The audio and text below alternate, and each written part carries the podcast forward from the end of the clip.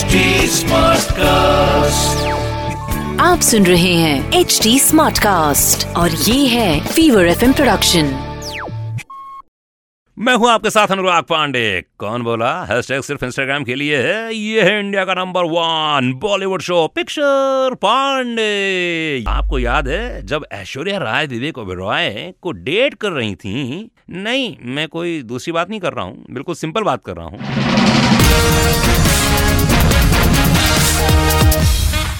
तो मैं सिर्फ़ वो वक्त याद दिला रहा हूँ आपको। वो वक्त याद है आपको? हाँ तो कहानी ऐसी है कि उसी दौरान एक फ़िल्म आई थी। क्यों? हो गया ना। जिसमें प्रोड्यूसर बोनी कपूर, अमिताभ बच्चन को लेना चाहते थे। लेकिन लेकिन लेकिन उन्होंने कई बार अप्रोच करने के बाद मना कर दिया। लेकिन कई लोग ऐसी बात करते हैं इंडस्ट्री में। परसों नरसों में बैठा था किसी के पास।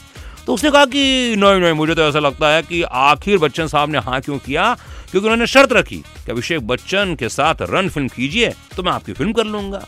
अब कितनी बात सही है, कितनी गलत मुझे मालूम नहीं, लेकिन इस शर्त पर बिग बी ने क्यों हो गया ना फ़िल्म की थी। मुझे लगता है नहीं कि बच्चन साहब ने ऐसा किया होगा, लेकिन भाई, ये इंडस्ट्री है। फ़िल्म इंडस्ट्री और पॉलिटिक्स में कभी भी कुछ भी हो सकता है। लेकिन फ़िल्म रिलीज़ होने के बाद ऐश्वर्या राय और विवेक के रिलेशनशिप को इतनी हाइप मिल गई कि भाई साहब, फ़िल्म के कंटेंट के बारे में तो किसी ने बात ही नहीं की, सिर्फ़ कंट्रोवर्सी की ही बात करते रह गए। सिर्फ़ और सिर्फ़ पिक्चर पांडे, अनुराग पांडे के साथ।